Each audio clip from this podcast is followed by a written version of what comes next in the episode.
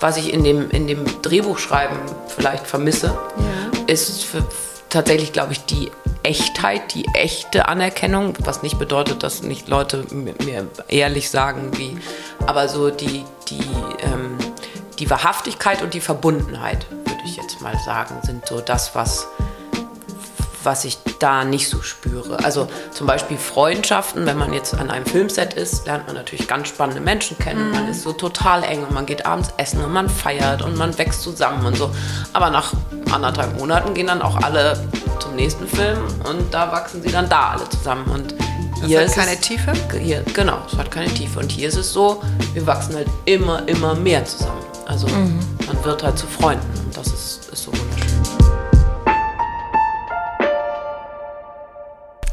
Herzlich willkommen zu, Cesar, ich nehme mal deine Worte, Lieblings, unserem Lieblingspodcast oh. mit Cesar Trautmann und Katinka Magnussen und unserem wundervollen Gast, Heli Martinek. Herzlich willkommen. Vielen Dank, schön, dass ich da sein darf. Sehr schön. Wir kennen uns, ähm, wir, du kamst eben durch die Tür und äh, wir kannten uns, das wusstest du wahrscheinlich vorher noch nicht oder? Nee, das stimmt, das wusste ich nicht. ähm, ich weiß aber auch nicht, woher, ehrlich gesagt. Ja, nee, das ist völlig fein. I, I, feel, I feel in, I feel in, oder wie sagt man das? Ähm, wir haben, glaube ich, die Maßbar beide als Stammkneipe. Ach, ja, da bin ich sehr gerne. Das stimmt. Ja, stimmt. stimmt und da daher. hast du irgendwann mal, tatsächlich hast du, das muss jetzt auch schon vier, fünf Jahre her sein, da hast du lange, sehr lange draußen am Laptop gesessen und geschrieben. Das stimmt. Und ich glaube, ich habe dich angesprochen und gefragt, was machst denn du da eigentlich? Und du hast dann irgendwie gesagt, du bist, du schreibst Geschichten. Genau. Und wirktest aber so in deinem Flow, dass ich, glaube ich, gleich wieder gegangen bin. Ähm, und tatsächlich hätte ich gewusst, wen ich da einfach so angesprochen habe, dann äh, hätte ich vielleicht noch weiter gebohrt. Aber die Gelegenheit haben wir jetzt. Ja, genau. Wie schön. Ich freue mich auch sehr, dass du da bist, Hilly, weil du so, so aufregend bist und so ein, eine mega Lebensgeschichte hast, obwohl du ja eigentlich noch total jung bist. Mhm. Ähm, total. total. wie, wie jung bist du, Nelly? Ich bin 44 Jahre jung. Aber hast schon Frisch. irgendwie, genau, dolle Sachen irgendwie so mitgenommen und abgehakt und du bist echt so ein Typ, äh, der sich so reinwirft. Mhm. Und äh, das finde ich immer total toll, äh, weil da so viel Mut und so viel Vertrauen dazu gehört. Und äh, ich durfte neulich schon bei dir in der Küche sitzen und da sind wir schon mal ein bisschen durchgegangen, worum es so gehen könnte bei dir. Und ich konnte gar nicht so schnell schreiben und nachfühlen, ähm, dass ich so dachte, wow, wo fangen wir jetzt eigentlich an? Und äh, ich glaube, wir fangen an bei deinem Abitur. Dem nicht bestandenen? Ja, aber das war ja dann der, der, der Wahnsinnsauslöser, ähm, würde ich jetzt fast so sagen, mit dem, wie du es beschrieben hast, war ja fast ein Geschenk. Ja, das stimmt. Das glaube ich auch.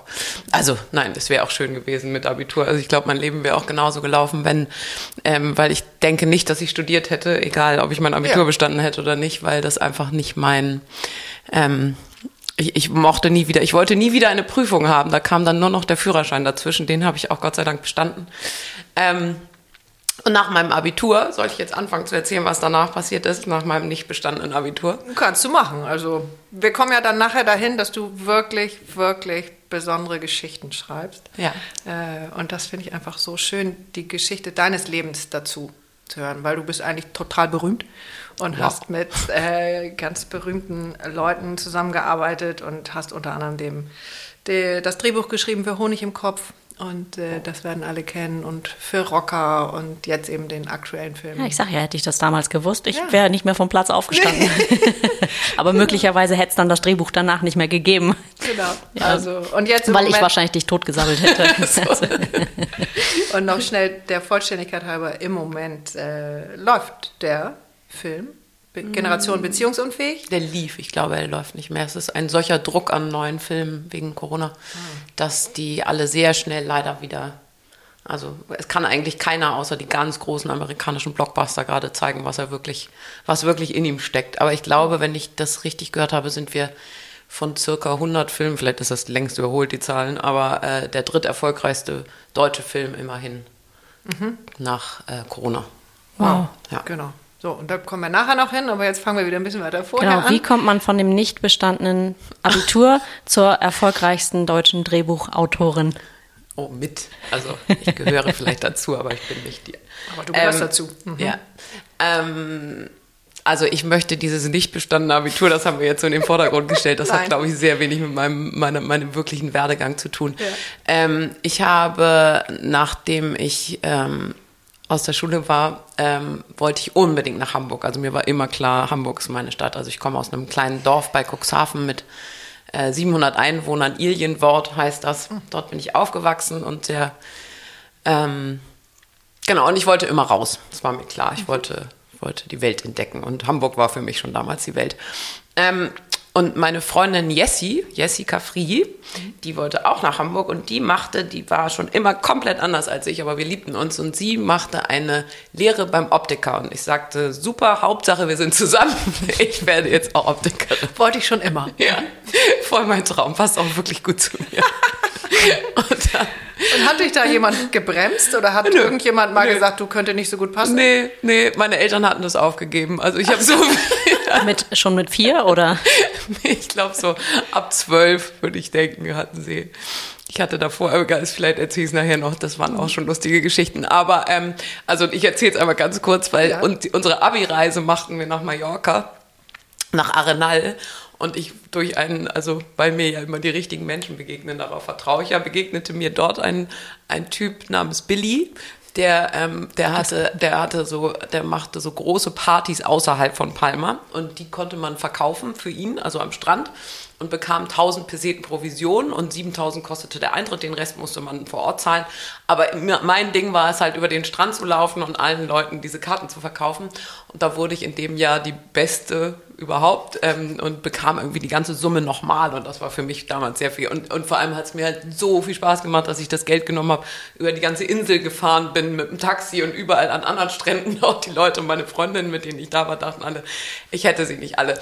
So, das ist so ein bisschen... Ähm, auch noch die Vorgeschichte, äh, weil nämlich das passierte in der Zeit, als meine Eltern mir netterweise schon in Hamburg eine Wohnung äh, gemietet hatten und mich unterstützten und ich die aber anrief und sagte, es tut mir wahnsinnig leid, ich habe jetzt mein Leben gefunden, hier gehöre ich hin, Mallorca, Mallorca. Ich Palma, Arenal. Arenal, das ist mein Leben. so, tut mir leid, ich komme doch nicht. Also du und warst eigentlich ja schon der totale Vorreiter für Purpose.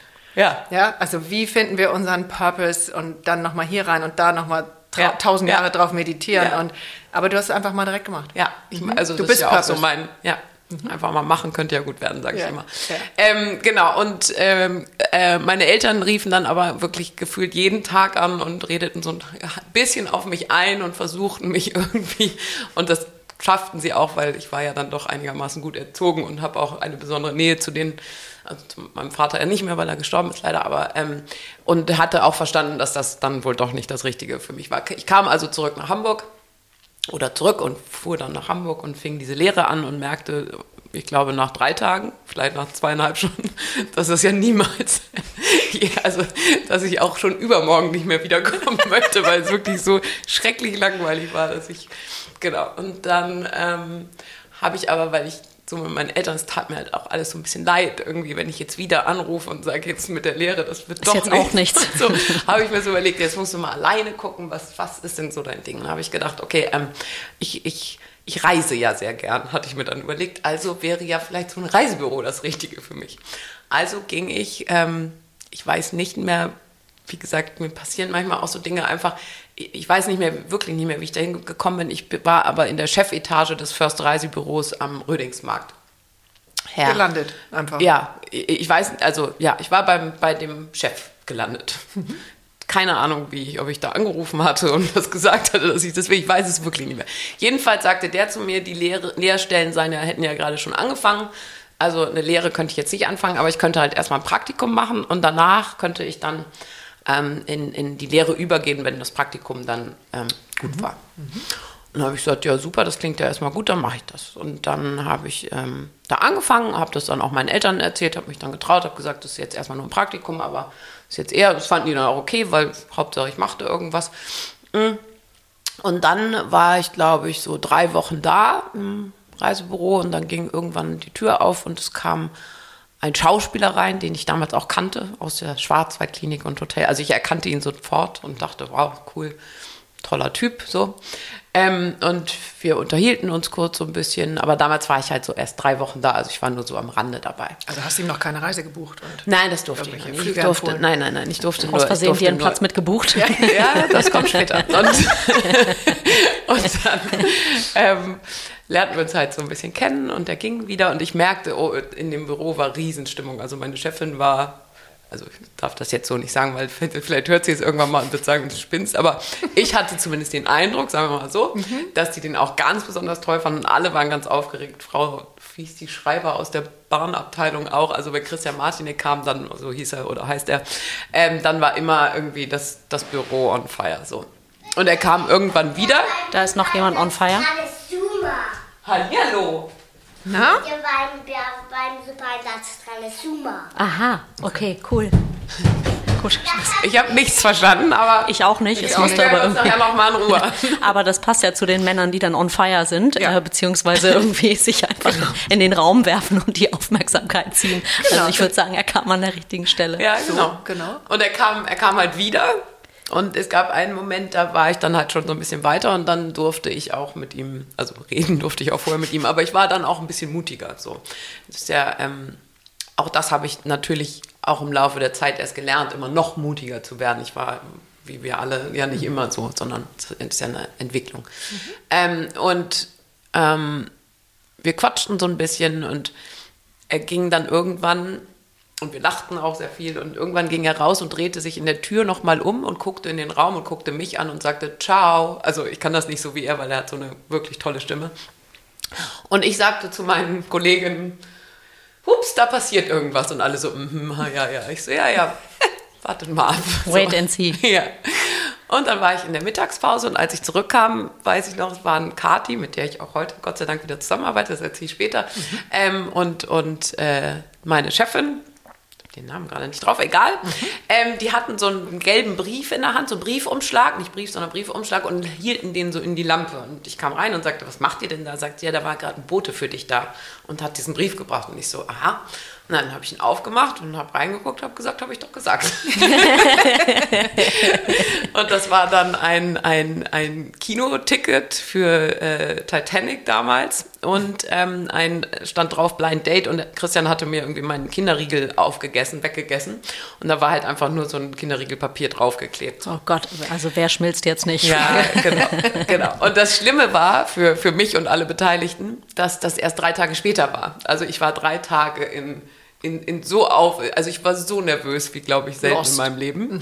Ähm, ich musste dann irgendwann in den Keller und diese, damals gab es ja noch diese ganzen Reiseveranstalter, ähm, Kataloge musste ich sortieren und so, weil ich oben nicht zu gebrauchen war und sie konnte es glaube ich auch nicht so gut ertragen, aber egal. Und dann, ähm, genau, und dann äh, am gleichen Morgen, also an dem Morgen, wo es abends hätte passieren sollen, kam wieder ein Bote und brachte wieder einen gelben Umschlag. Und in diesem gelben Umschlag war ein langer Brief, in dem stand, dass Christian abends vergessen hatte, dass er zur Grimme-Preisverleihung eingeladen ist und auch nominiert ist. Kann man ja mal vergessen. Ne? ähm, und da deshalb tatsächlich hin muss. Aber es wäre total schön, wenn er mich am Sonntag, würde er ab 19.30 Uhr im Nil sitzen und wenn ich dahin käme. Also nochmal drei Tage warten. Ganz genau. Drei Tage Da hast Keller. du natürlich gesagt, da kann ich nicht. Nein, habe ich überhaupt gar nicht. Quatsch. Nein, ich und dann hat er noch genau, weil alle immer genau alle überlegten immer, was er denn jetzt wirklich von mir war. Also ob es das war oder ob er mich einfach nur lustig und nett fand und ich wusste es selbst auch nicht so genau und so. Aber dann schrieb er halt, aber äh, die Karte dürfte ich nur mit einer Freundin nutzen. Die, also weil er hatte die zweite dazugelegt, damit ich ins Kino gehen konnte. Ähm, also da wusste ich schon so ein bisschen. Und dann war ich, da ich ja aus diesem Dorf komme, wie gesagt, war ich super nervös, weil ich war selten in Restaurants bis dahin in Hamburg unterwegs. Und ähm, ich kannte unsere Bürgerstuben, da aßen wir Currywurst und Pommes, aber ich war wirklich nicht besonders bewandert, was Einmal das alles Fischbrötchen, anging. bitte. Wie bitte? Einmal Fischbrötchen, bitte. Ja, genau. so, also fuhr ich mit meiner Freundin Jessie zum Nil und guckte mir schon mal die Karte an und guckte auch, wie lange ich brauche mit der U-Bahn dahin. Also es war alles perfekt ausgeklügelt. Wie ein Vorstellungsgespräch. Ja, so ungefähr. So. Wow. Und das Einzige, was ich auf der Karte schon mal irgendwie gehört hatte oder mich dann danach erkundigte, war ähm, hier Pouladenbrust. Ja. ja das, also ich war vorbereitet, was ich aß. So. Gott, das ist so süß. Und dann bin ich da abends hin und ich weiß auch noch, dass alle immer sagten, als es noch ums Kino ging, habe ich immer gesagt, was ziehe ich denn an? Und dann habe ich gesagt, ich hatte so ein schwarzes, kurzes Kleid und das wollte ich so gern anziehen. Alle haben gesagt, du kannst nicht in so einem Kleid ins Kino gehen. Ja. Also hatte ich plötzlich die Lösung, ins Nil konnte ich ja so gehen. Oh. Also hatte ich mein kleines schwarzes angezogen und fuhr dorthin. Und ich weiß auch noch, dass Christian mit dem Rücken zum, zum also oben, ich weiß nicht, ob ihr das nie kennt, Süß. oben auf, dem auf der Balustrade. Dem, genau, und, und mit dem Rücken zum Publikum quasi. Mhm. Und dachte damals, ja klar, dass er nicht erkannt will und so. Also es war so, es war ganz groß. Ähm, darum ging es ihm überhaupt gar Die nicht. Die große, weite Welt. Ja, genau. Mhm. So, und dann haben wir ganz, ganz lange und lustig gequatscht und sehr viel, sehr guten Rotwein getrunken und dann... Ähm, Pouladenbrust gegessen? Pouladenbrust gegessen, genau. Und dann fuhren wir irgendwann in Christians kleinem Cinquecento durch Hamburg und ich wollte ihm meine Bars zeigen, die ich bis dahin entdeckt hatte. Die hatten aber alle geschlossen und dann sagte er, ähm, zu Hause hätte er den Wein, den er mag und den Kamin im Blah. So. Und äh, um das abzukürzen, ich bin, ich erinnere ab dem Moment und ich vergesse tatsächlich viele Dinge. Ich erinnere nicht mehr den Auszug aus meiner Wohnung. Ich erinnere nicht mehr, wie dieser ganze Ablauf war. Ich lebte ab dann bei Christian. Ja. So. Ich weiß aber auch noch, das kann deshalb nicht ganz stimmen, dass er mir irgendwann einen, einen Anrufbeantworter wieder per Boten ins Reisebüro, weil er mich am Tag davor nicht erreicht hatte. Und das, damit er sicher gehen konnte, dass er mich in Zukunft erreicht, hatte er mir einen Anrufbeantworter auch noch dahin geschickt. Mhm. Genau. Und dann kam irgendwann der Moment, ähm, da war ich, glaube ich, da wollte Christian mit mir sehr viel reisen, weil er reiste immer gern und viel und auch durch das Drehen war er eh immer unterwegs. Und ich bekam halt immer keinen Urlaub, aber nicht mal den, der mir zustand. Ähm, und dann habe ich halt, na, Christian gesagt, ich meine, was verdienst du da? Habe ich gesagt, naja, also 403 Mark 67, hat er gesagt. Und ist das, also musst du das zu Ende machen oder können wir einfach Spaß haben? Und das war tatsächlich am sechsten Tag meiner Lehre, also ich wurde dann übernommen, habe ich also dann wieder zum Telefonhörer gegriffen und, ach so, nee, noch anders. Vorher habe ich, nein, das war noch mal anders. Vorher habe ich meine Mutter angerufen und habe gesagt, ich hätte da jemanden kennengelernt, der sei ein bisschen älter, so bestimmt schon so um die 30. Ich war damals 19, aber echt ein toller Typ und so. Und meine Mutter sagt, aha, mh, okay. Und dann ähm, kam der Tag, als äh, Christian mich fragte, ob ich gerne, ob ich Lust hätte, auf seine Geburtstagsfeier zu kommen. Das sei alles noch so ein bisschen, weil die Eltern von Lisa, ähm, Martinek, die seine Vorgängerin war, die ja leider verstorben ist, ähm, die sind auch noch da und das wäre jetzt doof, wenn wir gleich so das schon so an die große Glocke, weil da war auch Presse und so. Und ich so, okay, ja klar, okay, ich komme, klar, nehme ich Jessie mit, sagt er, super. Ähm, und dann fragte er mich, ob ich, ähm, wie ich seine Einladung finden würde und zeigte mir so eine Einladung. Und ich guckte darauf und es war wahrscheinlich, also den Moment werde ich nie vergessen. Es war zu seinem 50. Geburtstag. Hast mal schön 20 Jahre gestrichen. Und dann dachte ich so, naja, gut, was soll ich jetzt machen? Jetzt ist es jetzt, also ich hatte mich ja verliebt und ich fand den auch toll. Ist ja jetzt eigentlich an, dann ist es halt egal. So. Also rief ich dann erstmal meine Eltern an oder meine Mutter in dem Fall und sagte, Mama, ähm, der ist jetzt gar nicht 30, der ist 50, aber der ist wirklich toll. Und total jung geblieben. Kann ja auch gut sein. Und der möchte euch auch wirklich gerne kennenlernen und so. Und sie sagte, ja, okay, ja, ich, ich rede mal mit deinem Vater. also sie hat mir im Nachhinein viele Jahre später erzählt, dass der getobt hat zu Hause und gesagt, das kann, das ist ja Echt? ganz. Aber die gute Nachricht ist, dass sie danach sehr, sehr eng waren und sehr, ja, Freunde, könnte man glaube ich sagen. Also sie mochten sich dann irgendwann sehr gerne. Genau. Ähm, aber der nächste Schritt war dann halt, dass ich wieder dort anrief ich hänge es immer so an meinen Eltern auf, weil die mir wirklich leid getan haben in der Zeit und sagte, äh, Mama, das mit der Lehre, das macht irgendwie keinen Sinn für mich jetzt mehr. Das ist Quatsch. Also das so, also kündigte ich am sechsten Lehrtag meine nächste Lehrstelle und zog dann eben tatsächlich wirklich bei Christian ein und reiste mit ihm durch die Welt.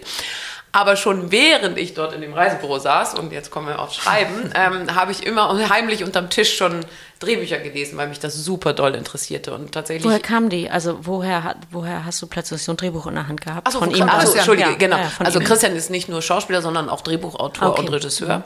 Ähm, und, und sein Hauptanliegen ähm, damals war es zu schreiben. So, mhm. genau. Und, ähm, und und da ich schon tatsächlich aus meiner Schulzeit wenig mitgenommen hatte oder erinnere an, an richtig Schönem, weiß ich, dass ähm, Aufsätze zu schreiben waren mein tollstes. Also ah. darauf habe ich mich Ach, richtig schön. gefreut. So. Also Geschichten waren immer irgendwie schon mein, mein Ding. Ähm, und so kam es, dass ich mich halt dafür dann auch sehr interessierte und das dann peu à peu mit Christian halt lernte. Der hat damals immer schon, ähm, nicht immer schon, aber er hat dann angefangen, eh mit jungen Menschen ähm, immer so einen Pool zu bilden und sich auszutauschen über die Drehbücher und so. Da war ich halt ein Teil davon. Und, ähm, und irgendwann nahmen wir noch eine, eine Dramaturgin dazu, weil Christian es auch nicht wirklich gelernt hatte, sondern nur aus dem Bauch herausschrieb. Und damit ich es irgendwie ein bisschen handfester lernte, stellten wir quasi noch eine Kraft dazu ein und genau. Und so schrieben wir und schrieben wir, schrieben irgendwie das starke Team, dann schrieben wir das Traumhotel, den Fundskerl, lauter so Sachen. Ähm, irgendwann drehte Christian dann sehr viel also bei Verbotene Liebe und ich schrieb auch so ein Traumhotel mal allein, so mhm. mit seiner Unterstützung zwar irgendwie, aber ähm, und irgendwann fingen wir an, uns wahnsinnig in die Haare zu kriegen, wer jetzt recht hatte und wer es besser konnte. Und weil ich halt, ja, wenn ich denke, ich, ja, ich bin sehr überzeugt von mir, glaube ich, das kann man sagen. Und wenn ich meine, das ist richtig, dann ist es auch für, muss es auch für alle anderen richtig sein.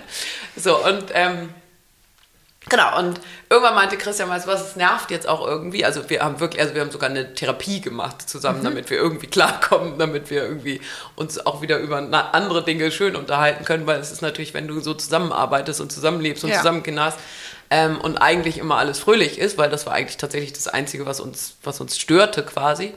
Ähm, ja, genau, und, aber das haben wir irgendwie nicht so richtig hinbekommen. Und dann hat Christian irgendwann gesagt, dann schreib doch jetzt mal dein eigenes Ding. Dann habe ich gesagt, okay.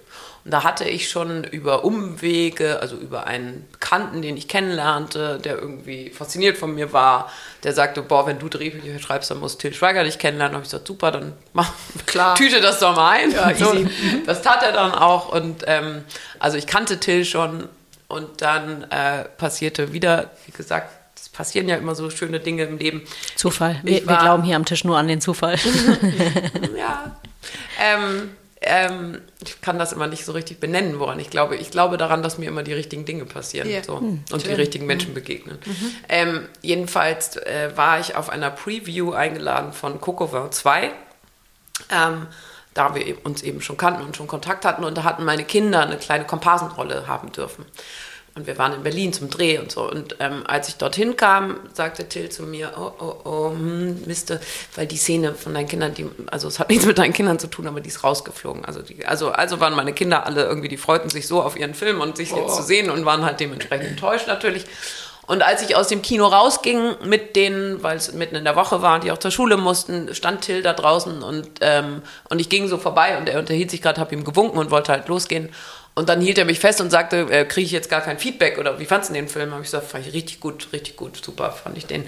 Und bin weitergegangen dachte ich, ach Eli, du bist doch sonst immer so ehrlich. Habe mich umgedreht und gesagt, weißt du was, so richtig geil fand ich den nicht. So, also, und dann meinte er, also wahrscheinlich würde ich mich heute, hätte ich das mich heute nicht mehr getraut, aber ähm, damals, also weil er so, ne, oh Gott, ja, das sind so Dinge. Ja, ja. genau. Also, ähm, jedenfalls traute ich mich das nur. Ähm, und er sagte, ja, ja, toll, hast du denn bessere Ideen? habe ich gesagt, ja, du hast ja meine Nummer. Ich habe bessere Ideen. Ähm, damals war mein Vater sechs Monate davor gestorben. Mein Vater hatte Alzheimer, ähm, sehr jung bekommen. Was heißt jung? Ja, das ist immer so. Ne? Ich habe extra meine Mutter neulich gefragt. Irgendwie, ich verdränge solche Dinge. Also ich kann es tatsächlich, ich würde jetzt behaupten, so um die 55. Mhm. Kann aber auch 52 oder 62 gewesen sein. Irgendwas. Auf jeden also, Fall zu früh. Zu, zu früh. früh, genau. So. Zu früh, das stimmt. Ähm, und man stirbt ja quasi nicht an, an Alz, aber an den Folgen. Mhm. Er, er, ist jedenfalls verstorben. Genau. Und, und da ich immer meine Kinder, wir hatten ein Ferienhaus in Ilienwort, was total schön war, in, in der Sackgasse meiner Eltern, also genau gegenüber meines Elternhauses. Ähm, und so wuchsen wir quasi an den Wochenenden, wuchsen die Kinder auch mit ihren Großeltern auf. Und Opa veränderte sich halt, aber ähm, für die Kinder war Opa halt Opa, der wurde halt so ein bisschen komischer. Mhm. Für mich wurde mein Vater mir quasi fast ein bisschen, war mir näher als früher, weil er viel mehr Nähe zuließ und viel offener wurde und lustig war er immer schon. Er hatte immer schon super Humor, also richtig lustig. Mhm. Aber, aber ähm, so irgendwie liebevoller noch. Und er war eigentlich auch voll liebevoll. Aber egal, also er wurde zugänglich, ich kann es gar nicht anders beschreiben. Er kam auch immer plötzlich in unser Ferienhaus. Normalerweise war ganz klar Mittagsruhe von dann bis dann, mhm. also so wuchs ich auf, sonntags kein Rasenmähen. Ja, also ja, ja. Man, man, man schützt die Ruhe der anderen. Und er kam morgens um acht schon rein und blieb drei Stunden und erzählte und erzählte und erzählte. Und ähm, genau, und ähm, so kam ich eben darauf. Meine Mutter, die, die 24 Stunden lang eingespannt war, natürlich, mhm. und ähm, äh, sich kümmerte und kümmerte und kümmerte und der es dabei auch nicht, nicht nur gut ging. Also mhm. im Gegenteil, es ging ihr eigentlich immer schlechter und sie war immer fertiger und. Ähm, und sie hat keine Hilfe? Angenommen? Ja, sie hat Hilfe angenommen. Also sie er hatte dann ähm, eine, eine, also er hatte Pflege, aber er hatte. Aber spät wahrscheinlich, ne? Aber spät und auch nie, sie hat es nie geschafft, ihn abgeben zu können. Und ich glaube im Nachhinein, das hätte, aber es ist jetzt so, mhm. wie es ist und ja. das ist auch okay so. Und, ähm, und meiner Mutter geht es mittlerweile, die hat tatsächlich ein, ein Jahr mindestens gebraucht, mhm. um aus diesem Tief auch oder auch aus der Rolle rauszukommen, ja. die sie vorher hatte, um wieder fröhlich zu sein. Mittlerweile ist sie super fröhlich, das ist voll mhm. schön. Genau, und so kam ich darauf, dass ich über dieses Thema Alzheimer gerne einen Film erzählen wollte. Mhm.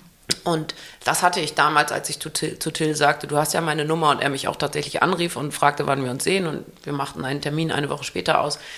Ähm, und, und ich wusste damals schon, okay, das ist das Thema, aber ich hatte halt keine Geschichte und dachte, ey, das ist jetzt so eine Chance, Lee. Jetzt reiß ich zusammen mit irgendwas. So, und dann bist du, gehst du damit schlafen und du wachst damit auf und du gehst damit schlafen und du gehst damit durch den Tag. Und irgendwann wachte ich morgens zwei Tage vorher auf und sagte, ey, klar, Enkelkind entführt Opa, damit er nicht ins Heim muss. Richtig gut, okay. so, und dann bin ich, bin ich zu diesem Termin und also wir sind zusammen essen gegangen im, im George damals. Äh, ähm, und dann habe ich ihm halt von der Idee erzählt. Und er hat gesagt, Hilly, das ist mein nächstes Buch. Mhm. Und dann war ich so motiviert, dass ich dieses Buch innerhalb von äh, ich weiß jetzt nicht, ob ich die Kurve auch noch, also weil ich machte gleichzeitig quasi im November eröffnete ich den Sugar Shop in Eppendorf, der mir auch sehr viel Spaß machte ähm, und kam also mit dem Sugar Shop und diesem riesen Hype um diesen Sugar Shop, weil der super anlief, kam ich auch noch ins Weihnachtsgeschäft und wir, Till und ich trafen uns am 21. Dezember und er gab mir diesen Auftrag quasi und ich war also mitten im, also aber ich schrieb halt wie bis, bis nachts. Ich schlief, glaube ich, drei Stunden. Ich stand um sechs wieder auf, habe geschrieben, dann habe ich die Kinder in die Schule also vorbereitet und äh, alles für die gemacht, damit die fröhlich in die Schule gehen können. Dann hatte ich noch zwei Stunden, bis um zehn wieder der Laden aufmachte. Dann bin ich in den Laden, dann habe ich immer, wenn mal keiner da war, habe ich weitergeschrieben. Ich hatte also innerhalb von anderthalb Monaten das Drehbuch fertig. Hm. Genau. Das war wohl nicht im Kopf. Und dann war es auch lustig, weil ich dann äh, zu Till eingeladen wurde nach Mallorca, weil er das irgendwie toll fand und sagte, super, super, super, also das ist es wirklich. Mhm. Ich war, äh, konnte es damals noch gar nicht fassen, also es war so für mich so echt irre, ist ja cool. Mhm. Und dann ähm, bin ich nach Mallorca geflogen, zu ihm ins Haus und kam dort an und keiner war da. Also ich lernte, ich, äh, um das kurz zu machen, ist jetzt gar nicht so spannend. Also Doch. ich lernte dann plötzlich irgendwie gleich am ersten Abend wurde irgendwie eine große Tafel gedeckt und die großen Fische und ich dachte, wow, was ist denn hier los? Und es war gleich der äh, der liebe Willi Geike da, der Chef von Warner, den ich kennenlernte, sehr lustig, weil ich immer zu Till sagte, wer ist denn dieser Werner? Und er sagte, ach, der Werner ist dein wichtigster Mann, das ist der Willi Geike. Mhm. Ähm, und dann waren Jan Josef Liefers und Anna los und irgendwie war so Riesenrunde und es war wahnsinnig lustig und ich fühlte mich irgendwie da gleich äh, zu Hause. Ja, genau. Also das war, das war eine schöne Zeit. Ja. Genau. Das ist so die Geschichte, wie es zu Honig im Kopf kam oder bis wie ich dorthin kam. Mhm. Und dann war das ja mega erfolgreich. Dann war das, äh, das war, das war richtig mega erfolgreich. Ja, das ist, glaube ich, ich weiß jetzt mal nicht, der elft erfolgreichste Film seit der Zählung. Mhm. Und Tills sowieso, meiner auch. Mhm. ähm, ja, das ist äh, durch die Decke gegangen. Und dann habe ich Rocker geschrieben. Und auf Rocker. Hast du kurz durchgeatmet dazwischen, oder? Ja, ja, da musst du dir bei mir keine Gedanken machen. Einmal so. nee, nee, nee, nee, nee, also sehr lange habe ich da durchgeatmet. Eine Woche? Nein, ich bekam dann daraufhin einen Exklusivvertrag von Warner angeboten. Was jetzt erzähle, ist auch egal. Oh, ja. ähm, und dann den habe ich erstmal abgelehnt, weil ich wollte, irgendwie konnte ich jetzt mir nicht vorstellen, jetzt gleich so einen Druck zu haben und so. Aber merkte dann, ah, ah ohne Druck schreibst du auch nicht. Also bin ich zurück und habe gefragt, ob, also ein Jahr später, ob das immer noch gilt. Haben die gesagt, oh ja und wie. Oh. Ähm, und dann bekam ich den und deshalb hatte ich dann auch so ein bisschen. Und dann schrieb ich halt Rocker. Und ähm, auf Rocker bin ich eigentlich ehrlich gesagt noch viel, viel stolzer, weil ich Rocker noch viel toller finde. Ähm, Erklär mal ein bisschen. Also ich Also- fand es auch mega. also Rocker verändert die Welt ist ein kleines Mädchen, ähm, das durch einen Umstand, dass ihre Mutter bei der Geburt stirbt. Ähm, ähm, ähm, genau, und äh, der Vater im gleichen Moment angeboten bekommt, eine Astronautenausbildung zu machen, die ja sehr rar ist. Also bewerben sich ja Hunderttausende und fünf Leute bekommen das. Also war er so prädestiniert, dass die da gesagt haben, dass er seine Tochter mitbringen soll und Rocker wächst also auf bei ihrem Vater in, während der Astronautenausbildung. Das heißt, sie lernt natürlich erstmal nicht viele, also eigentlich gar keine Kinder kennen, ist nur mit Erwachsenen, mit Erwachsenen, die sie sehr, sehr teamfähig sind, sehr sportlich sind, sehr intelligent sind, sehr viele Sprachen lernen und das lernt sie eben alles mit. Aber der Film fängt an, als sie zum ersten Mal nach Hamburg alleine reist, um auf die Schule zu gehen, um aufs Gymnasium zu gehen. Also sie möchte zum ersten Mal auch zur Schule gehen. Ihr Vater fliegt auf die ISS und sie und sie wohnt im, in der Wohnung ihrer Eltern noch, die noch leer steht von damals in dem gleichen Haus mit ihrer Großmutter, die aber mit ihr ein Problem hat, weil ihre Tochter halt gestorben ist bei der Geburt und deshalb kann sie das Kind nicht so gut annehmen. Und ähm, das spürt Rocker auch ziemlich schnell, aber lebt ja auch in ihrer eigenen Wohnung. Ihre Großmutter verunglückt dann auch so ein bisschen, also durch Rocker eigentlich, und äh, kommt ins Krankenhaus und ähm, genau, also das ist so die Geschichte. Aber die eigentlich schöne ist, also Rocker kommt halt zum ersten Mal in die Schule und, und, und stößt auf etwas, womit sie überhaupt nicht gerechnet hat. Sie dachte, sie hat sich das alles nur schön vorgestellt. Und also Mobbing hat sie, kennt sie einfach nicht, findet sie, also, also sie merkt sofort, dass da irgendwie Kinder in der Klasse ausgegrenzt werden und findet das, hinterfragt das alles und und ähm, lernt auch einen Obdachlosen auf der Straße kennen. Auch Obdachlosigkeit ist ihr völlig fremd, wie das passieren kann, dass es nicht allen einfach gut geht. So. Ähm, und ähm, äh, jetzt bin ich sehr bei einem. Dann nutzt sie den auch irgendwann in einem Moment, wo das Jugendamt kommt und stellt ihn als ihren Vater vor. Also das Ende der Geschichte ist, sie, sie schafft es durch ihre Kraft und ihr, ihre, ihre Positivität und ihren Frohsinn und ihr, ihr, ihren, ihren Willen auch, alle Menschen miteinander zu verbinden. Sie schafft es, den Obdachlosen von der Straße, also nicht sie holt ihn, sondern er sich aus sich. Ähm, und, und am Ende werden alle in den Klassenchat aufgenommen und am Ende erklärt sie uns allen, dass, also sie hat dann die Chance, einmal vor, vor Reportern zu sprechen und das sieht dann auch ihre Oma und ist sehr gerührt und glücklich und kommt zu ihr zurück. Ähm, sie hatte einmal die Chance zu erklären, dass sie eben sowas nie kennengelernt hat, weil da oben auf der ISS, da lernen die Menschen eher die Sprachen der anderen, um sich verständigen zu können. Und da gibt es sowas nicht. Da kann man nur miteinander arbeiten. Und so ist sie halt groß geworden. Und das würde sie sich für die ganze, den ganzen Rest der Welt auch wünschen. So. Und ist das auch ein Thema von dir? Weil das Demenzthema ist ja, kommt ja aus dir, aus deiner eigenen. Ja, also ich meine, eigenen die, Leben? die, die, ähm, das müsstet ihr jetzt sagen, woran erinnert euch das? Naja, das klingt so, dass du natürlich, oder du hast ja schon so ein paar Mal gesagt, äh, in meiner Welt. Also du hast, Ja. gefühlt lebst du in einer Aber es gibt ja auch Welt. ein Mädchen, mit dem ich aufgewachsen bin. Mit schon Pippi in- Langstrumpf natürlich. äh, Genau, so. Ähm, und ähm, ähm, dass ich fast immer fasziniert war von der Ja. und, äh, und mich, mich das irgendwie getrieben hat. Äh, Bist du hat sie mich, auch ein Stück weit? Ja, ja.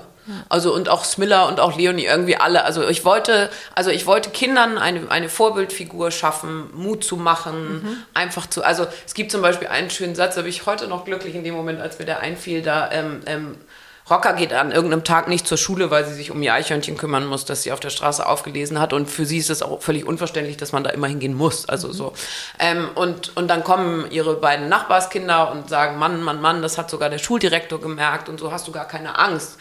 Und dann sagt sie, naja, würde das denn was bringen? Und die so, was? Naja, wenn ich jetzt Angst hätte, sagen die, nee, sagt sie, naja, siehst du, dann habe ich lieber keine Angst. So, und das sind halt so, das sind halt so Rockersätze. Und, ähm, und ich glaube, dass Rocker tatsächlich, also Rocker war auch äh, die, der Eröffnungsfilm der Hamburger Kinderfilmfestwoche in Nordrhein-Westfalen war ich eingeladen zur Filmfestwocheneröffnung. Ähm, die geht tatsächlich um die Welt. Äh, ist, äh, auf jedem Kontinent, äh, also ich glaube mittlerweile bei 200 Festivals, sehr viele Preise gewonnen. Ähm, also Rocker ist auch ein großer Erfolg. Der hatte, die hatte nicht so viele Zuschauer in Deutschland, aber Ja, schade. ja, aber ich weiß jetzt gar nicht, also wie die Zahlen dann bei Netflix sind oder so. Also das, die, die wird schon bekannter. Heute Abend auf jeden Fall plus eins. Sehr schön, das freut mich. Und sag mal, dieser Satz, ähm, ja, was soll das denn bringen mit der Angst? Das ist etwas, was dir dann einfach so kommt, intuitiv beim Schreiben? Ja. Ja. Und hat Ja. mit, mit dir zu tun. Hattest du denn Angst als Kind? Nö. Also klar, das stimmt ja nicht, dass man gar keine Angst hatte, aber ich glaube, ich bin glaub ein sehr unterschiedliche ich bin, ich bin ein sehr angstfreier, nach vorn gehender Mensch. Also ganz, ganz doll. Ja. Deine Eltern auch?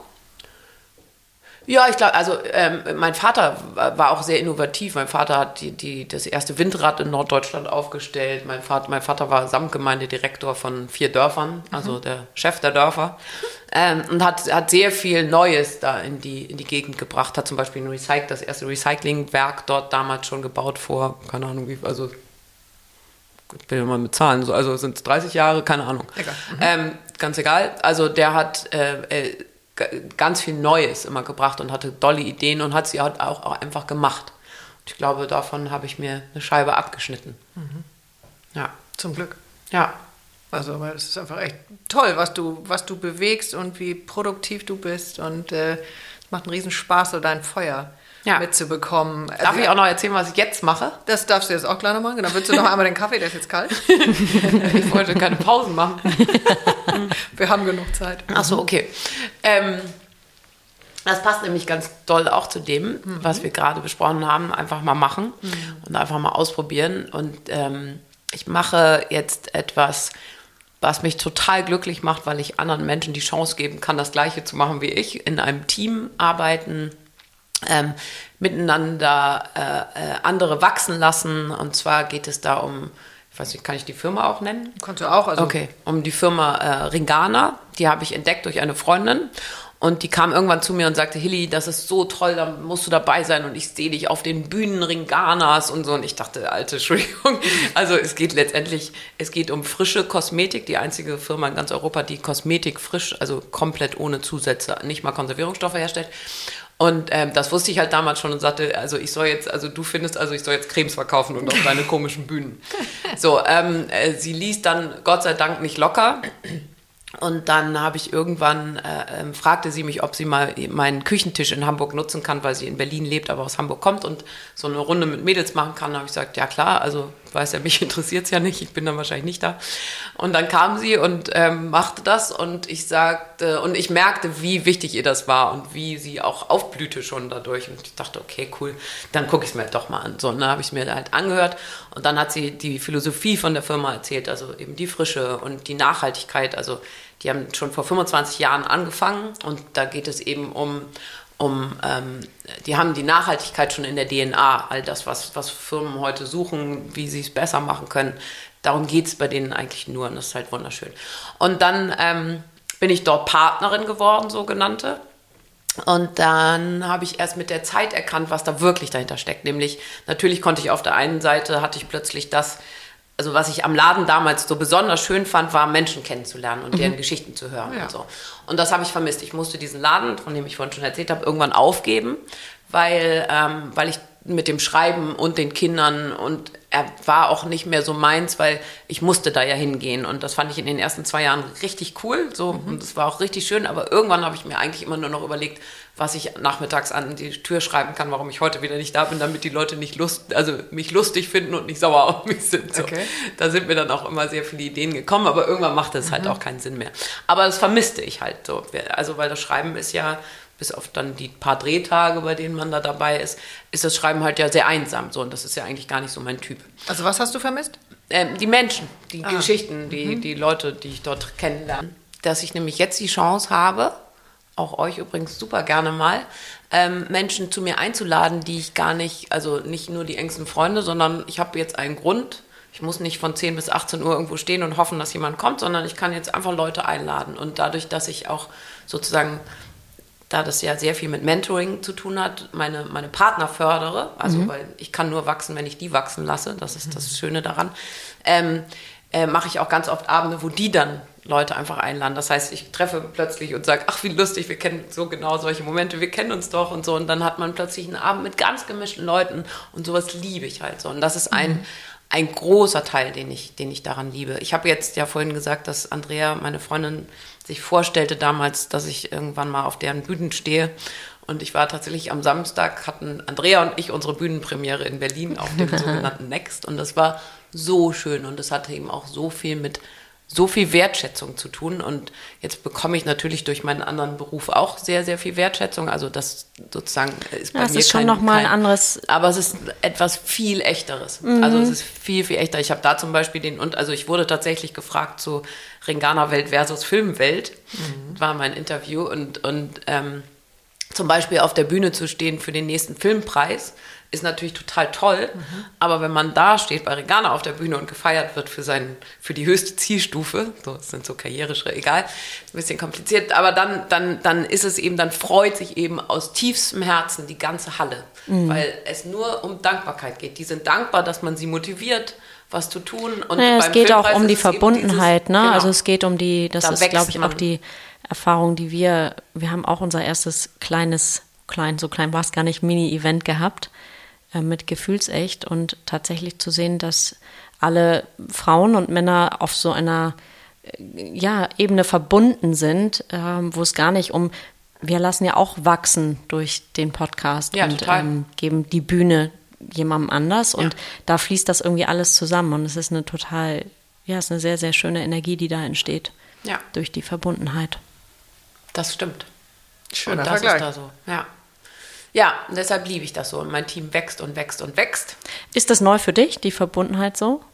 Wie meinst du das? Ja, ich weiß nicht, weil das gerade so, das sticht so raus. Das so, ist, also es ja, ist für dich, du brennst so dafür. Ja, ja, ja. ja natürlich, das ist ja, ähm, das ist schön, dass dir das auffällt. Das war, ist mir so noch nie bewusst geworden. Aber ja, klar ist das neu für mich. Das hatte ich nie. Ich konnte nie ähm, ein Mentor sein. Ich konnte nie Menschen meine Motivation äh, ähm, äh, zur Verfügung stellen oder sie fördern oder das ist ganz neu für mich und das macht mir wahrscheinlich genau deshalb irrsinnig Spaß und es gibt halt so wunderschöne Geschichten, nämlich zum Beispiel meine Kati aus dem Reisebüro von damals, die tatsächlich meine Freundin wurde in, den, in, der, in dem halben Jahr, in dem ich da war.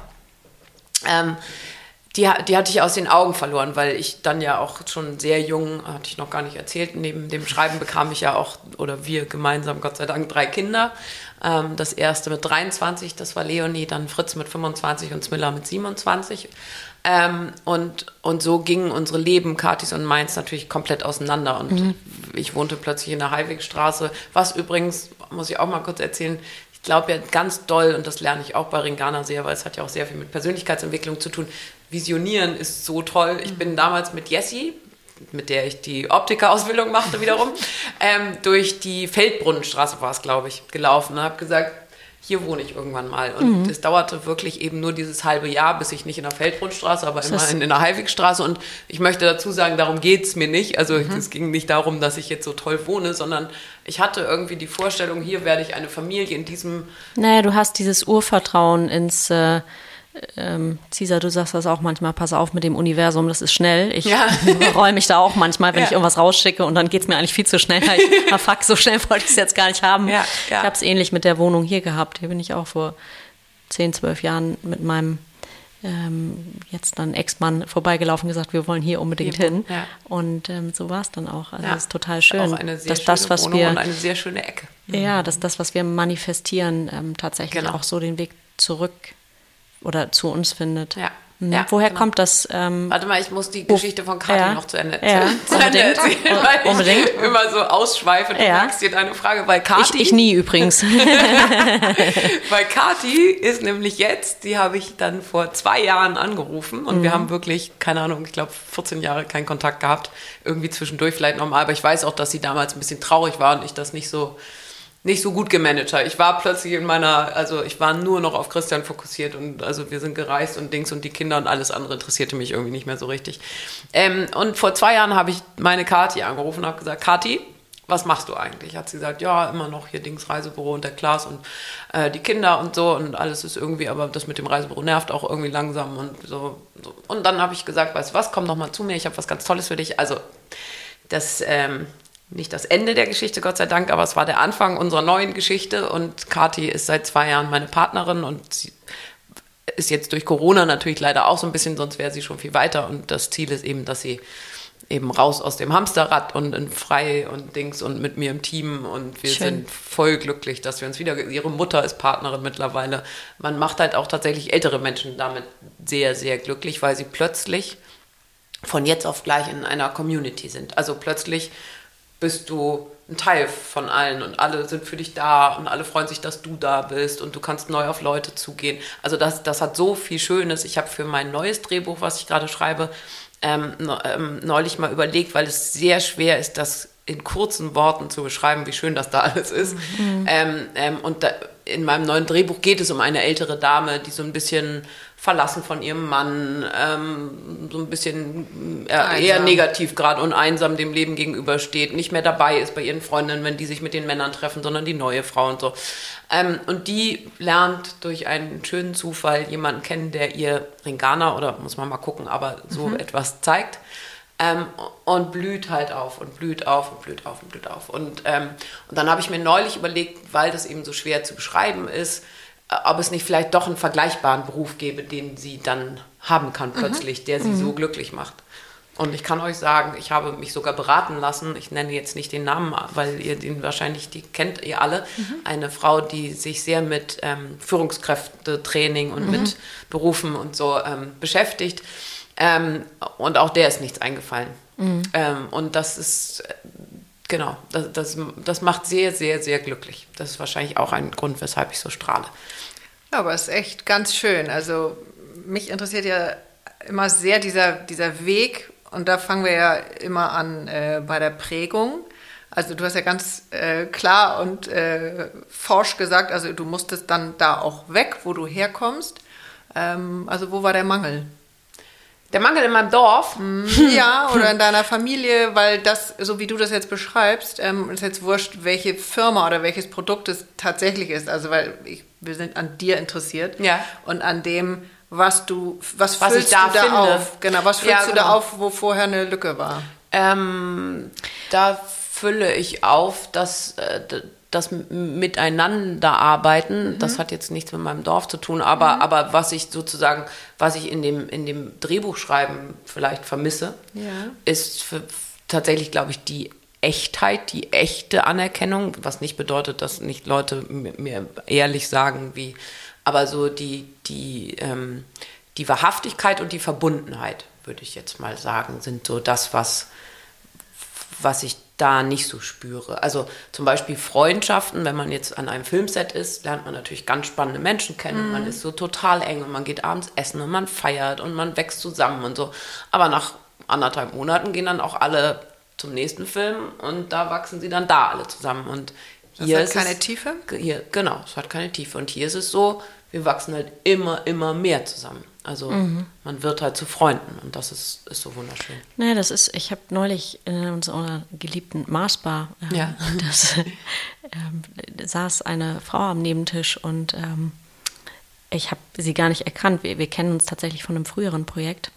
Und sie guckte sich dann einmal um und sagte, sie hätte unseren Podcast über die Hormone gehört und schämte sich aber auch fast so ein bisschen, in Anführungszeichen. Und das ist ich sag mal, das Produkt an sich klingt so oberflächlich, in Anführungszeichen, es geht um Haut. Aber darunter liegt ja was ganz anderes. Also genau. wenn wir sagen, wir haben Hautprobleme, wir haben Hormonprobleme, ist das eigentlich was, in Anführungszeichen, oberflächliches. Aber gleichermaßen kommt man da so, was sind halt die echten Themen? Es ist halt das, was wirklich irgendwie uns beschäftigt. Ob das jetzt die Haut, das Organ oder äh, die Hormone sind. Ja, da wo die Sehnsucht ja. offensichtlich ja hingeht. Ja, also sowohl bei dir als auch bei deinem ganzen Team und äh, das können wir ja auch aus dem Podcast bestätigen und ich glaube, dass da auch, ich glaube, da wird es noch, das wird weiter in die Richtung gehen. Das ist der Anfang. Ich glaube, dass, also das ist meine persönliche Meinung, je digitaler wir werden und je mehr, die es auch durch Corona natürlich noch mal sehr viel mehr in unserem mhm. Alltag. Jetzt sind gerade von meiner Tochter sind drei Kinder im, im, in Quarantäne zu Hause, die sind sechs. Die sitzen jetzt hier mit iPad am Armbrot und frühstücken zusammen, äh, äh essen ja, Armbrot ja. zusammen, putzen die Zähne zusammen. Und das ist total wundervoll. Auf der gleichen Seite glaube ich, dass das trotzdem die Verbundenheit verliert, so ein bisschen mhm. durch diesen, das, die Medien sind schon auch ein Cut, mhm. wie so ein ähm, Messer, was dazwischen geht. Und deswegen glaube ich, ist das Bedürfnis nach Verbundenheit an der Stelle nochmal sehr viel höher. mhm. oder nach Community oder ähm, mhm. Stellen ja. deine Kinder das auch fest, dass du, dass du anders bist? Ähm, ich glaube, meine Kinder die sind das gewohnt, dass ich anders bin, sagen wir mal so. Aber, ja, aber ich du, weiß, was du meinst. Mhm. Also noch glücklicher meinst du? Ja, ähm, oder mehr, mehr Fülle, also mehr ja, ja, fühlbare ja, Fülle. Du, also meine, meine älteste Tochter, um da mal anzufangen. Ich glaube, ich glaube, mein, also ich glaube, dass ich schon immer ein sehr erfüllter Mensch. Also ich bin, also ich ja, sage ja gerne anders. über mich, ich bin ein Glückskind und das mhm. war ich, glaube ich, schon immer. Also schon allein, dass, dass ich Christian begegnen durfte. Ähm, schon allein, dass, dass dass wir diesen, dass wir einfach, also Christian hat damals gesagt, lass uns fünf schöne Jahre haben und wir hatten immerhin 17. Mhm. Also, und schon allein, das ist vielleicht auch noch schön, das zu erzählen. Unsere Trennungsgeschichte ist so wunderschön, mhm. weil wir sind mittlerweile getrennt, aber wir sind nicht getrennt, weil wir uns nicht mehr mochten oder weil wir uns äh, gestört haben oder so, sondern eigentlich sind wir getrennt, weil Christian irgendwann zu mir gesagt hat, weißt du was, wir müssen jetzt mal reden, weil ich kann sozusagen nicht deine Zukunft als dein Partner sein. Ich kann immer für dich da sein, aber du musst, du musst frei sein. Und das habe ich damals auch schon selbst gespürt. Es wäre bestimmt auch irgendwann passiert, aber er hat es halt gesagt und er hat mich, wir sind dann, das ist eine wirklich schöne Geschichte. Wir sind zusammen, haben dann gesagt, wir fliegen nach irgendwo, es war dann Mallorca und haben ein Wochenende lang zusammengesessen und haben wirklich in dem Hotel müssen die Leute gedacht haben, wir sind irgendwie komisch, weil wir haben im gleichen Moment geweint, gelacht, geweint, gelacht, geweint, gelacht und haben uns halt alles erzählt, was wir so vielleicht uns vorher nicht erzählt haben, obwohl wir eine sehr, also wir hatten eine gute Partnerschaft, aber da war man vielleicht noch mutiger, tatsächlich auch in die Richtung zu gehen, in die man fühlte, dass es gehen muss. So. Ähm, und und dann sind wir danach zusammen nach Hause geflogen und wie gesagt, vorher hatten wir gesagt, egal, vielleicht kommen wir auch genauso zurück oder eben anders. Und wir flogen nach Hause und waren uns sicher, dass es richtig ist, dass wir uns trennen. Mhm. So. Also ähm, ich suchte dann gleich eine Wohnung. Wir erzählten das an dem Abend äh, genauso euphorisch, weil wir waren eigentlich glücklich über, also auch Christian, wir waren beide glücklich, dass wir das entschieden hatten. Mhm. Ähm, und äh, genauso mit diesem großen Glück setzten wir uns mit unseren Kindern an unseren Abendbrotstisch und erzählten das einfach so. Und da, das ist äh, ein Moment, den ich nie vergessen werde, dass Kinder das dass man das vielleicht ein bisschen besser vorbereiten muss. Ähm, mhm. Und nicht, mhm. da sitzt ein glückliches Paar und war gerade auf Mallorca und erzählt plötzlich, dass es sich trennt. Also unsere Kinder sagen heute alle drei, wir sind so super damit umgegangen, das haben wir so toll gemacht auch. Vielleicht ist das auch ein Tipp. Mhm. Ähm, die haben neulich gerade mal alle drei gesagt, dass sie uns so dankbar sind, dass wir Regeln aufgestellt haben, dass wir nicht gesagt mhm. haben, mal gucken, wer wann wo ist und also jeder kann machen, was er will, sondern wir haben halt von Anfang an gesagt, 14 Tage bei Christian, 14 Tage bei mir, alle immer zusammen. Mhm. Auch nicht der eine bleibt doch da, der andere macht mhm. doch dies oder so. Das ist so, es sei denn, wir können nicht. Und, ähm, und da, also wir sprechen uns ab und sagen, und da haben sie neulich gesagt, dass diese Struktur, dass sie bei so vielen anderen Freunden, die auch getrennte Eltern haben, ähm, ähm, sehen, dass es ihnen viel leichter gemacht wurde dadurch. Mhm. Das fand ich irgendwie ein tolles Feedback natürlich. Ähm, ich kenne das von einem, äh, von einem Coach, den wir auch hatten ähm, in unserer Trennung, dass mhm. wenn die Kinder den Rahmen der Familie nicht mehr haben, dass dann das Erste, was wichtig ist, ganz schnell einen neuen Rahmen ja. zu finden für ja. die Kinder und ich glaube tatsächlich auch, ich bin ja auch getrennt, auch schon länger, dass das möglich ist und dass man muss viel Ego beiseite lassen und ganz viel gucken, was sind die Emotionen, wo kommen sie her, was ist gerade dran. Ich finde, es erfordert echt viel Arbeit, aber es ist möglich, mhm. sich im Guten zu trennen. Und ehrlicherweise klang das gerade, ich hatte zwischendurch Gänsehaut, es klang ein bisschen nach dem nächsten Drehbuch. Ja, habe ich auch tatsächlich schon überlegt. Ich weiß halt immer nicht, ob es ähm, ob es nicht Christians Reife auch sehr zuzuschreiben ist. Und also Christians, also auch Christian hat ein ganz bewegtes Leben hinter sich und ein sehr freies. Und also wir sind beide, glaube ich, so, wir sind so, ich wollte gerade sagen, wir sind nicht normal, also normale ja, Eltern so, aber das Quatsch, aber ähm, der, der, wir haben uns beide so sehr gegenseitig geformt, mhm. weil wir beide sehr offen waren, uns formen zu lassen und haben uns sehr wachsen lassen und ähm, ähm, aneinander wachsen lassen. Und ähm, Äh, ich habe den Faden verloren. Nee, das lasst ihr ja immer, ihr lasst euch immer noch wachsen, aber eben nicht mehr unter diesem Genau, Deckmantel genau. von, Genau, von wie es eigentlich sein sollte. Ja, so das stimmt. vielleicht. Und ich glaube, das ist nicht nur, also ja, seine Reife, aber es erfordert so, auch zwei weiß Parteien. wieder, Danke. So. Ich wollte, aber ich wollte sagen, ich weiß nicht, ob es tatsächlich auch was mit dem großen Altersunterschied zu tun hat, dass man das eben so, also ob man, ob man das wirklich vergleichen kann mit einer Beziehung, die einigermaßen Also gleichaltrig wir ist. sind drei Jahre getrennt, also es funktioniert auch. Ich Ja. weiß nicht, aber vielleicht. Ich glaube Nee, schon, ich meine, ich meine, funktionieren tut das ja bei vielen. Das ist jetzt, Mhm. das meine ich gar nicht, aber dieses ganz besonders liebevolle und dass man immer noch aufeinander achtet und immer noch so ganz, ähm, äh, also zum Beispiel mein, mein, mein jetziger Freund, Mhm. Lebenspartner, Bene, der, ähm, Christian äh, hat mir vorgestern gesagt, weißt du was, Hilly, es ist so schön. Am Anfang war ich nicht ganz sicher, aber dass du einen so tollen Menschen in unsere Familie gebracht hast, so und dass er so dankbar auch für ihn ist. Das ist ja sehr, also das ist schon, ich glaube, das geht schon, weil er eben so viel älter ist, denke ich. Aber weiß ich nicht. Also ihr habt quasi den, ähm, den Vorteil dann mitgenommen. Das kann ja auch furchtbar in die Hose gehen, Ja. also bei diesen großen Altersunterschieden. Äh, aber das ist bei euch, äh, Mit Bonds ist das richtig toll. ja, Wahnsinn. Ja. Naja, auch da ist wieder, also das Wort, was bei mir die ganze Zeit hängt, ist Verbundenheit. Ja. Also auch ihr seid ja auch durch die Kinder oder miteinander, durch eure Geschichte verbunden miteinander. Genau. Und Und, haben tatsächlich immer, entschuldige, wenn ich dich unterbreche, aber das, da fallen mir natürlich so Sachen ein. Unser Wichtigstes war immer, immer, immer, dass es den Kindern gut geht und nicht uns. Also wenn wir uns schon trennen, dann müssen wir halt alles dafür geben, dass es denen, dass die richtig fröhlich und glücklich irgendwie da durch sind, gehen. Und Ja, das wobei- haben wir, glaube ich, auch ganz, das sind, die sind ganz, ja, toll sind sie eh, sind ja unsere Kinder alle, aber die auch. Ja, wobei ich glaube, es ist auch so ein bisschen, also Henne-Ei, ne? Geht es den Kindern gut, weil es den Eltern gut geht. ja, Also wenn du strahlst, dann Das stimmt. sehen das ja auch deine Kinder und fühlen das. das stimmt. Und wenn du das nicht tust, dann ist es, es kann dann auch nicht gut für die Kinder sein. Das stimmt. Das war sogar immer mein Satz, dass ich immer gesagt habe, wenn es mir geht, gut geht, geht es euch auch gut. Das stimmt. Ja, da hast du Genau. recht. Und was, ähm, vielleicht können wir da nochmal kurz rein. Du sagtest, das hättet ihr dann irgendwie, oder das wäre dann nicht so gut gewesen, dieses Abendessen und es denen dann zu sagen, oder du meinst, das hätte besser laufen können? Hast du da noch einen Tipp? Ja, nee, also ähm, Was tut einfach immer weh und ist immer scheiße. Ja, genau. Also deshalb vielleicht war es ja auch gerade richtig so. Ich weiß es nicht, aber ich weiß noch, dass es für uns halt ganz schrecklich war, weil die liefen alle in verschiedene Richtungen und Ja. Weiten und der eine knallte die Zimmertür zu, der andere schrie und die dritte, die kleine Smelly, die blieb, blieb am Abendbrottisch sitzen und verstand das, glaube ich, alles gar nicht und sagte irgendwann, können wir nicht einfach weiter essen? Hm, ja. Ja.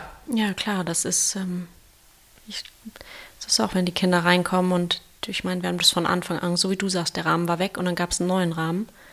Und trotzdem kommen die manchmal durch die Tür und sagen, Mama, ich möchte nicht mehr, dass du getrennt bist, dass ihr Ja. getrennt seid und äh, könnt ihr nicht Nee, das, haben, Bett das haben wir schlafen. Gott sei Dank nicht, weil sie, weil sie ja auch schon älter waren. Ne? Also die haben das alle richtig, also ich glaube, das haben wir schon echt gut gemacht. Also nicht, dass du es nicht gut machst, Entschuldige, Nee, so nee, meine ich nee, das nicht, aber dass, nicht. dass sie schon älter waren, hat es das auch, hat es auch leichter gemacht. So. Und die waren dann auch irgendwann so, also sie wussten ja, ich suche eine Wohnung oder wir suchen eine Wohnung. Und es war dann auch irgendwann so, dass das auch irgendwann mal hieß, so hast du jetzt mal eine gefunden. Also so, Ja. es war dann, Also dadurch, dass wir auch noch lange dann eben doch noch wochenlang da so zusammen gewohnt haben, konnten sie sich auch super dran gewöhnen und dann wurde das auch alles total entspannt und dann ähm, hatten wir irgendwann eine Wohnung und dann hat Christian auch mitgeholfen da, irgend- also das, ja, genau. Das, das ist Also sie schön. sind dann in die, in die Aktivität gegangen. ja, Das ist ja wichtig. ja, Also ja. Ja. sehr schön. Ja. Mhm. Was liegt noch oben? Ich weiß nicht, habt ihr noch, habt ihr noch Fragen? Ich kann noch ein Ähm, habt ihr euch helfen lassen? Fällt mir gerade ein. Oder die Kinder? Oder habt ihr das, für, also jetzt aus welcher Richtung auch immer? Oder wie sind die Kinder dann oder ihr auch damit umgegangen? Weil ich kann mir jetzt vorstellen, ähm, dass es jetzt nicht immer nur Friede, Freude, Eierkuchen war, sondern wie, wo war der Schmerz? Wo, wie seid ihr damit umgegangen? Wer wie? Also da ist meine Frage, habt ihr da Hilfe gehabt?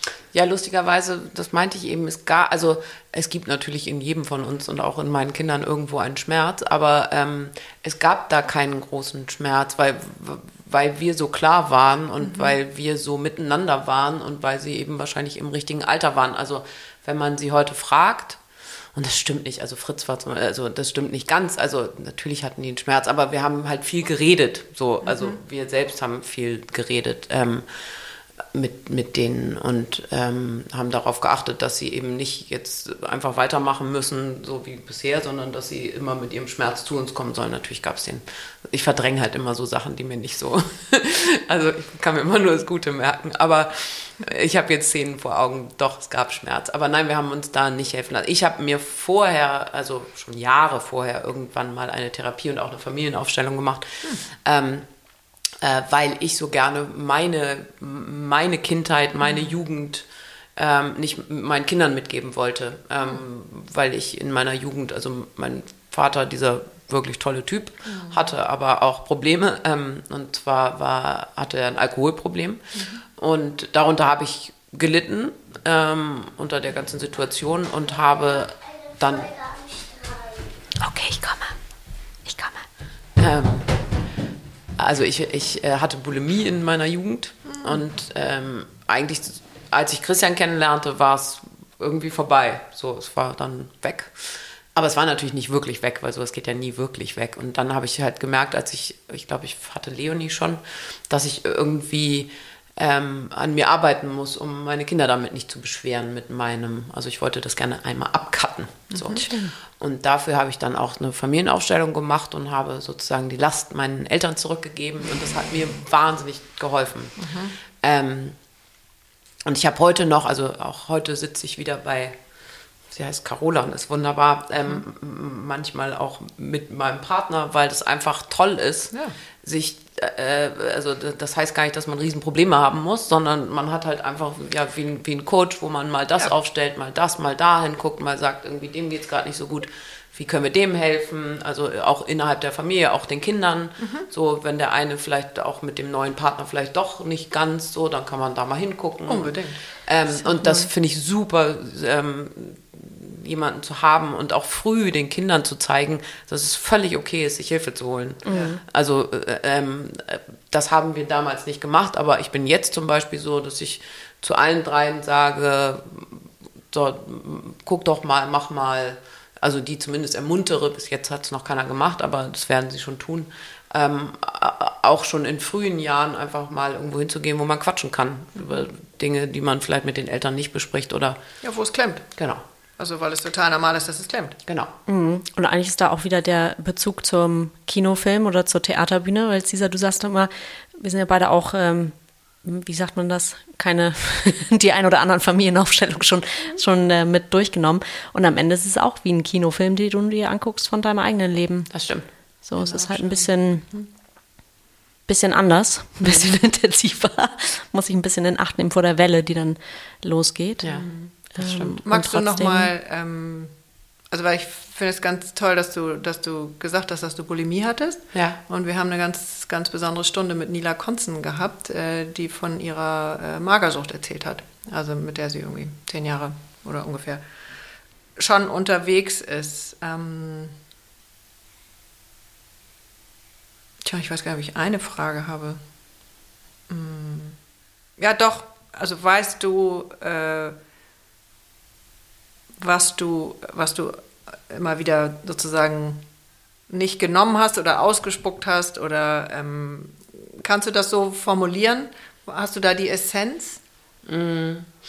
Also ich glaube, äh, dem voraus ging bei mir, und ich glaube, es ist ja nicht so selten, dass man eben sehr viel aß und sehr viel zunahm. Also ich so. war, ich habe äh, mit 13, glaube ich, 73 Kilo gewogen. Das habe ich in den Schwangerschaften dann wieder das nächste Mal. Mhm. Ähm, und fühlte mich natürlich wahnsinnig unwohl in meiner Haut, klar. Mhm. Ähm, habe aber das immer kompensiert. Ich war immer der Klassenclown. Also ich war, ich bin aus dem Fenster gesprungen und bin wieder durch die Tür rein. Das habe ich 13 Mal gemacht, bis mein neuer Eulili-Pulli riss und ich kam heulend wieder rein. Mhm. So, also ich hatte immer, mir ging es nie um den Unterricht, mhm. sondern mir ging es immer nur um den Spaß. So. Ähm, und, ähm, und dann gab es Momente, ich hatte das große Glück, reiten zu dürfen. Also ich hatte ein Pony und auch irgendwann ein Pferd. Bekommen und komme auch aus so einer Reiterfamilie. Und meine Reitlehrerin sagte irgendwann beim Reitunterricht plötzlich vor sieben anderen, die dort mitritten, Mann, Mann, Mann, Hilly, dich, Hilke, mich nannte damals keiner Hilly, sondern Hilke. Mhm. Äh, Hilke, dich müssen wir aber auch mal wieder auf die Waage stellen. Und das ist oh, wow. dieser eine Satz, der... Hat gesessen. Genau. Und den werde ich, den werde ich nie vergessen. Der hat mich so getroffen, dass ich jetzt noch ganz gerührt sein könnte. Mhm. Der war, äh, deshalb warne ich auch immer davor, mhm. so, ja, genau. Ähm, der Wovor? hat so, ja, eben solche Dinge zu Kindern zu sagen. Also, wieso? Naja, weil, weil es dieser eine Satz sein kann, der, der, der dich dahin bringt. Also wenn du ah, eh anfällig sorry, bist. Ich war jetzt so. in einem anderen Film. Remember unsere letzte Folge, wo es in die, um die Stimme ging und der Lehrer zu mir sagte, Katinka, wenn du den Mund aufmachst. Ja, ja. So, solche ich, Sätze ne, sagt ich, man nicht zu Kindern, egal genau. wie. Nee. Oder du kannst nicht singen, du kannst kein Englisch. Es sind alles Dinge, die ich nicht kann, weil mir das irgendjemand ja. mal gesagt nee, hat. Nee, ich war einen Schritt weiter. Ähm, ich habe gedacht, da wärst du schon sehr wenig gewesen. Nein, nein, nein. Sozusagen fürsorglich. Nein, nein, das waren die 73 nein, Kilo. Das waren die 73 Kilo. Ja, ich war schneller. Und da, mhm. genau. Und das war der Moment. Das war der Auslöser. Genau, genau. Und natürlich wissen ja. wir alle, da, da, wird es mir auch sonst nicht ganz gut gegangen sein. Yes. Also es kann nicht nur so ein Satz sein, aber das habe ich ja schon erzählt. Treffen. Also das war ähm, halt nicht leicht mit einem alkoholkranken Vater so ja. ähm, und immer das Aufpassen, dass es der Mutter also, also ja. dieser die aber auch Gott sei Dank eine, eine sehr starke Frau ist und mhm. auch sehr gut dadurch gegangen ist, aber trotzdem ähm, hat, hat ähm, irgendwann gab es den Moment, ähm, das war gar nicht Carola, es war irgend, ich war, muss schon, achso, genau, bei der, bei, als ich mit Christian da war, ähm, da hat mal jemand zu mir gesagt, so, das ist ganz schön hart für ein Kind, wenn der, wenn der Vater unten alkoholisiert ist, die Mutter weint und man sitzt alleine auf dem Bett oh und oh ja. keiner kommt. Ja. Äh, keiner ist für einen da. So, und das mhm. ist so ein Satz, wo ich dachte, oh ja, stimmt. Wow, Hedi, und das habe hab ich halt tatsächlich erlebt. So. Ja. Und das wird schon was mit einem Kind gemacht haben. So. Mhm. Ähm, also mit mir gemacht ja. haben. Und äh, genau, und nach diesem Satz hörte ich auf zu essen und habe Monate äh, zwei Apfelsinen äh, am Tag gegessen, höchstens. Ich aß dann nach, nach diesem Satz tatsächlich nur noch äh, zwei, zwei Apfelsinen am Tag, genau ähm, und, und magerte runter auf 46 Kilo. Das heißt also, meine, meine Knie waren dicker als meine du Oberschenkel. Bist auch, du bist jetzt nicht gerade 1,50 groß. Nee, ne? ich bin 1,78 groß. Also mhm. das, da war ich schon echt dürr, dürr, dürr. Mhm. Haben deine Eltern was gesagt oder kannst du da was erinnern? Mm, das ist immer ein heikles Thema, weil meine ich habe neulich zu meiner Mama gesagt, äh, es ist alles in Ordnung, weil wenn mir das alles nicht passiert wäre, wäre mhm. ich heute nicht die, die ich heute bin. Und ich bin ein sehr erfüllter, glücklicher Mensch. Deshalb äh, gibt es da auch nichts, wo man sagt, aber nein, sie haben es irgendwie nicht gesehen. Ähm, ähm, und doch haben sie es natürlich gesehen. Also mhm. kann man ja gar nicht nicht sehen, wenn man ja. ganz ehrlich ist. Aber ich glaube, meine Mutter hat einfach nicht die Kraft, auch noch sich um mhm. mich sozusagen zu sorgen, sondern ja. ähm, weil sie selber so ein großes Paket zu tragen hat? Ja, ja, auch wegen meines Vaters. Ehemann, und, der genau. So, also mhm. da war und, war. und dann natürlich immer dieses, ähm, dieses nach außen. Mhm. Also man musste, also man war ja auch quasi in so einer Co-Abhängigkeit, weil man ihn ja auch ja. schützen musste ja, ja. vor, also weil wie gesagt, er hatte diesen Beruf mhm. ähm, ähm, und er hatte nicht nur den. Also mein Vater war Vorstand in, in, äh, beim Kreis Jäger-Dings, im, im, im Kirchenvorstand, in der DRK, im, also wo man Vorstand sein konnte, war mein Vater Vorstand. Dementsprechend viele Sitzungen hatte er natürlich auch abends und mhm. in, in unserem Dorf, da trinkt man eben ja. Korn und Bier. So. Mhm. Und da, genau, manchmal trank man das dann auch schon mittags, weil da war eben auch schon eine Sitzung und so rutscht man dann da so rein. Genau. Ähm, und ich, ich erinnere zum Beispiel, ich weiß noch, dass unsere Lehrerin, die, wie heißt das, so eine, die Lehrerin, die, die Betreuer. Referendar? Nee, nee, die, die, es gibt auch immer Lehrer, die dafür zuständig sind, sich um solche Fälle zu kümmern. Betreuungslehrer, Vertrauens, Vertrauenslehrer, Vertrauenslehrer. Genau. Ich weiß noch, dass die Vertrauenslehrerin irgendwann zu mir kam und sagte, Hilly, Mensch, dir geht's doch nicht gut oder Hilke. Mhm. Und ich sagte, doch, doch. So, und das war's dann immer. Also meine Mutter sagte auch irgendwann mal, mhm. sie hätte mit unserem Arzt gesprochen und der hätte gesagt, aber ich sei ja immer so fröhlich. Das könnte mhm. er, also so, und so, so, rutschte ich so da durch, unbemerkt und konnte das weitermachen. Das hat Mila ja auch bestätigt, ne, dass sie ihr das ganz oft gesagt wurde und sie sagt auch, hört nicht, oder dass sie sagte, hört nicht auf, es den Leuten zu sagen. sagen ja, genau. andersrum, sie sagt, das hat eigentlich fast keiner gesagt. Oder sie hat es nicht also gehört, ich weiß es nicht. Sie, das, was bei mir hängen geblieben ist, dass sie sagte, hört nicht auf, es zu sagen. Genau. Also Solange bis es, bis es ankommt. ankommt ja. Äh, also wirklich als, als Appell. Nicht, nicht, von der, nicht, von der, nicht von der Gabel lassen, ja, sondern ähm, genau dranbleiben. Also ich würde das heute, ich, ich merke, ich habe es auch schon Menschen auf den Kopf zugesagt, habe ja. gesagt, du bist Polemikerin mhm. und du musst dir helfen lassen. So. Also Woran eine, siehst du das? Das sieht man schon allein an dem, an, am Unterkiefer. Und Der ist da, wie? Der, der ist viel ausgeprägter. Also jetzt haben auch manche von Natur aus einen, Ja. aber du Es siehst gibt so eine Physiognomie, meinst ja, du? das, du, sie- das ist so sehr behaart. Ah, das ist ja, wenn du, das haben wir Magersüchtige auch. Ja, ja, genau. Also so wie so ein Fell. Ja, genau, genau. Aber, aber Du meinst dann- aber mehr die Ausprägung auch jetzt oder die Haut. Ja, also man, man sieht die, die Drüsen, also man, man, man, man spürt es einfach auch an der Ja. Unsicherheit des Menschen oder an äh, irgendworan spüre ich das. Also ich habe schon klar. zweimal ähm, richtig gespürt, sagen wir mal so. Ja, ganz sicher. Ja. Und ich habe auch jetzt äh, tatsächlich dadurch die große Chance, dadurch, dass meine Kinder auch das alles wissen, dass die auch schnell mich zur Hilfe holen und dafür auch tatsächlich, glaube ich, sehr, also weiß ich, sehr dankbar sind. Ähm, wir hatten schon mehrmals Szenen, wo vor allem meine jüngste Tochter mit Freundinnen zu mir kommt und sagt, kannst du mal mit denen reden, weil die haben ein Problem. So. Ah, schön. Und ähm, das haben wir schon ein paar Mal praktiziert, sogar schon, dass wir zusammen zu den Eltern gefahren sind und so. Ähm, und das ist auch ganz schön, dass, dass, dass Kinder so ein Vertrauen, also meine Kinder haben ein irres Vertrauen in mich und auch Christian, aber was das angeht, halt in mich, ähm, dass sie da zu mir kommen können und dass sie mich auch nachts zur Hilfe holen können, wenn es jemandem von ihren Freundinnen nicht gut geht und so. Das, haben, das ist auch Toll. ganz schön. Also, schön. und dazu braucht man eben diese Erfahrung. Und deshalb bin ich um diese Erfahrung gar nicht heute mehr so traurig, ehrlich Ja. gesagt.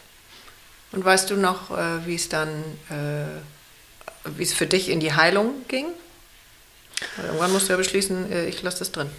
Ja. Wenn du willst, ne? Genau. Ähm, ich glaube, da ich eben ein sehr starker Mensch bin, habe ich irgendwann beschlossen, und zwar irgendwann, als ich nach Hamburg zog. Mhm. Anfangs passierte mir das noch ein paar Mal, aber dann immer weniger. Und tatsächlich, als ich Christian kennenlernte und da einzog, war es auch so, das wäre auch so unangenehm gewesen.